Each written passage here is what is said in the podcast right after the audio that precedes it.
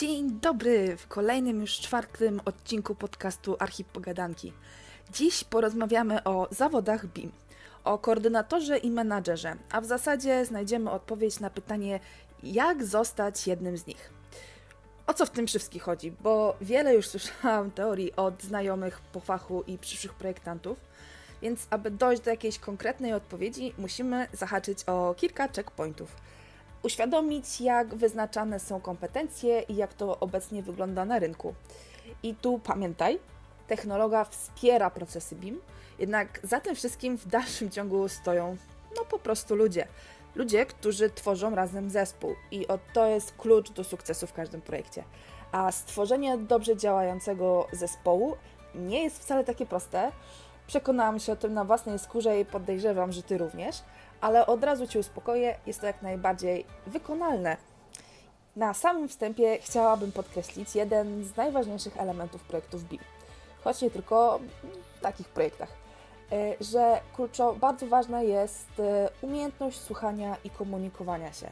Mamy wiele naleciałości z różnych etapów życia i mało kto nas uczy sposobu komunikowania.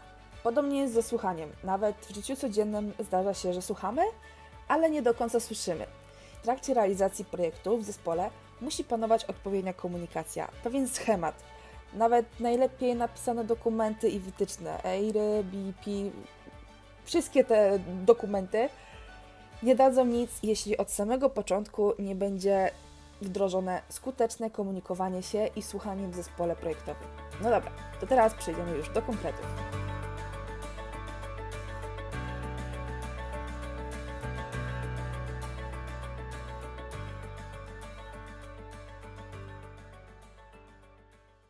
Na pewno wiesz, jakie są nowe zawody związane z BIM w projektach.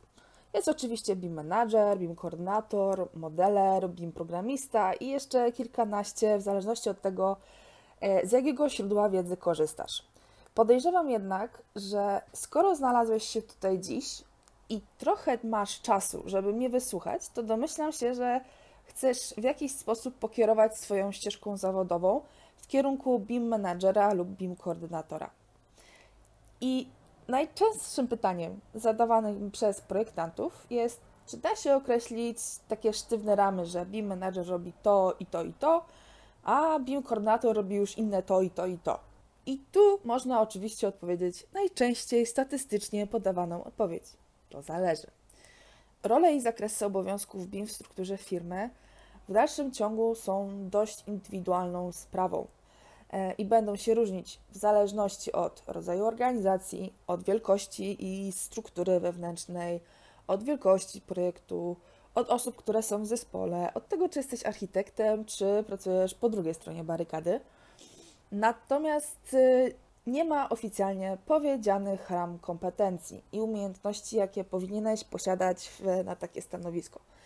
Na ten moment jest to powiedzmy umownie przyjęte, a granica między tym wszystkim jest dość płynna.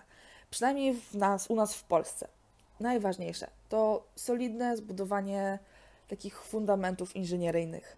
Może być też tak, że na jednym projekcie jesteś tylko projektantem, na drugim jesteś projektantem i menadżerem, więc to naprawdę zależy od dużej ilości czynników zmiennych. W dużych firmach, w których BIM już jest dosyć mocno rozwinięty, podział obowiązków BIM posiada już konkretną strukturę. Czyli jest główny BIM manager, który trzyma rękę na pulsie, z czytelnym podziałem obowiązków. Każda branża ma swoją strukturę i taką swoją sieć połączeń, które są wewnętrznym standardem firmy.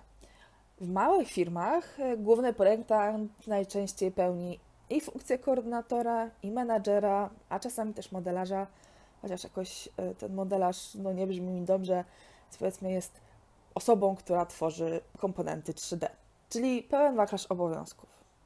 Jeszcze jednym jakby czynnikiem na zakres obowiązków są też oczywiście umowy. I pomału zaczynają się zapisy w umowach, gdzie jest określany zakres obowiązków, ale tutaj też czyha wiele niespodzianek, zwłaszcza jeśli stawia się pierwsze kroki w tej materii. Zostaną one albo zbyt szeroko opisane, albo zbyt szczegółowo. I to jest ani jedno, ani drugie nie jest, nie jest dobre. E, u nas na razie to, tak jak mówię, raczkuje, ale dobrze, że są podejmowane próby. Pamiętaj jednak, że jeśli w umowie będzie napisane, że projekt ma być w BIM, wraż, po prostu mam ciarki. Nie, nie, nie, nie, nie, naprawdę tak nie można napisać. Trzeba znaleźć złoty środek. I to jest powiązane oczywiście z doświadczeniem, które posiadają osoby związane z projektem. Ale to już odrębny temat. No dobra, ok. Teraz jakieś e, podstawy można jednak wyznaczyć. Czyli BIM Manager powinien znać biegle oprogramowanie, e, narzędzia i procesy BIM, które są parte naprawdę takim porządnym fundamentem, jakim jest wiedza techniczna i doświadczenie. Musi rozumieć realia pracy i potrzeb uczestników procesu inwestycyjnego. Jeśli chodzi natomiast o BIM koordynatora, to zgodnie z AEC UK BIM Technology Protocol skupia się on bardziej na zarządzaniu pracą w ramach projektu niż na strategii wdrażania. I oczywiście odpowiada również za sprawną komunikację międzybranżową oraz koordynację. Ok, więc jak zostać tym specjalistą BIM? Niezależnie czy celujesz w stanowisko BIM managera czy BIM koordynatora. Najlepsze są oczywiście najprostsze rozwiązania. Ok, no to teraz kluczowe pytanie. Jak zostać specjalistą BIM?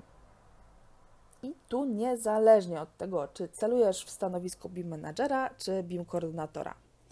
Najlepsze są najprostsze rozwiązania. Zacznij od porozmawiania ze znajomymi po fachu. Na pewno masz kogoś wśród swoich znajomych, który pracuje albo w dużej firmie, albo jest sam BIM managerem, BIM koordynatorem. Spytaj się, jakie obowiązki BIM manager ma u nich w firmie, albo jak on sam doszedł do pozycji BIM managera.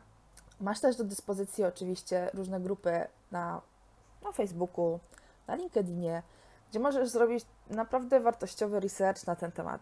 Mogę tylko podejrzewać w sumie, że znaczna większość projektantów zajmujących swoje stanowiska BIM koordynatora lub menadżera zaczyna tak naprawdę od asystenta projektanta. Nie było podobnie. I wiesz głębiej w las drogą do BIM. Zostajesz przydzielony do zespołu, który taki projekt opracowywuje, i te wszystkie elementy stanowią płynny rozrost Twojego doświadczenia przy projektach i idziesz dalej, tak najogólniej. I taka ścieżka dotyczy nie tylko architektów, ale też konstruktorów, yy, inżynierów budowy, ale też nawet product managerów z firmy IT, którzy wytwarzają software dla BIM, yy, bądź startowali z pozycji nawet niezwiązanej z BIM-em. I umówmy się, BIM teraz jest dosyć popularnym hasłem. Uczelnie w ramach swojego programu nauczania prowadzą zajęcia z BIM-u, Powstały różne studia podyplomowe, e, szkolenia, kursy, pełna dowolność, e, na których w takim mocnym cudzysłowie powiedzmy, e, zostać BIM menadżerem lub BIM koordynatorem. I możesz wtedy zacząć startować na takie posady. Natomiast w moim odczuciu to się nie może udać, bo obie funkcje, żeby być skuteczne, muszą posiadać pewną pulę doświadczenia, czyli taki fundament inżynieryjny, o którym już wspominałam. E, I takie studia podyplomowe czy kursy są idealne dla osób, które chcą podnosić swoje kompetencje i do tego szczerze oczywiście zachęcam.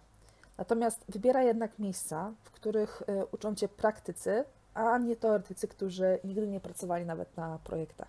Ok, a co jeśli Twoja firma nie używa żadnych procesów BIM w projektach? No i tu masz powiedzmy od dwóch do trzech wyjść, zaraz wytłumaczę o co chodzi. Pierwsze wyjście. E, rozmawiasz z osobą decyzyjną o wdrożeniu BIM. I najważniejsze jest y, pokazanie korzyści dla firmy, czyli co firma zyska przy wdrożeniu takiego któregoś z procesów BIM-owego. Będziesz musiał użyć wszystkich swoich pokładów dyplomacji, uroku osobistego. No mówię to trochę tak y, z przekąsem, ale to nie jest łatwa rozmowa. Trzeba naprawdę się do niej przygotować, bo pokazanie tylko i wyłącznie, że będziemy robić szybciej projekty, zazwyczaj nie jest argumentem, który trafia do osoby decyzyjnej w firmie. No i tutaj właśnie się zaczynają te dwa scenariusze. E, szef mówi zdecydowanie nie. Zostajesz dalej w firmie, mając nadzieję, że może zmieni zdanie. Robisz kolejne projekty, rośnie Twoja frustracja, złość, niechęć do zawodu. No i gdy mijają kolejne miesiące, Ty dalej robisz projekty po staremu i jesteś w tym samym punkcie. A drugi scenariusz w tej, w tej materii jest taki, że rozmowa przybyga super, e, szef się zgadza, no i zaczynasz na przykład wdrażać modelowanie 3D, żeby pokazać na żywym organizmie, jakie plusy ma ten konkretny proces. Tu pamiętaj, że pierwszy projekt z BIM wydłuża czas jego przygotowania, wprowadza dodatkowe obowiązki o których Twój szef powinien, musi, nie powinien, musi być świadomy, zanim zaczniesz ten projekt wdrażania. No i oczywiście good luck i nie poddawaj się nawet, gdy Revit powie Ci fatal error. E, no i druga ścieżka, taka ogólna, to po prostu zmień firmę, w której pracujesz. E, najważniejszy jest Twój rozwój e, i dbanie o swoją ścieżkę kariery zawodowej. Poszukaj po prostu takiej firmy, która Ci umożliwi rozwijanie się w tej materii, do której dążysz. No i teraz słuchaj, wśród tych wszystkich słów dziś wypowiedzianych do Ciebie, jedno jest kluczowe. Niezależnie od tego, czy chcesz zostać BIM menadżerem czy BIM koordynatorem, najważniejsza jest praktyka i doświadczenia oraz udział w projektach. Nic z tego nie zastąpi nawet najbardziej wartościowy materiał znaleziony na blogu czy w firmie na YouTubie.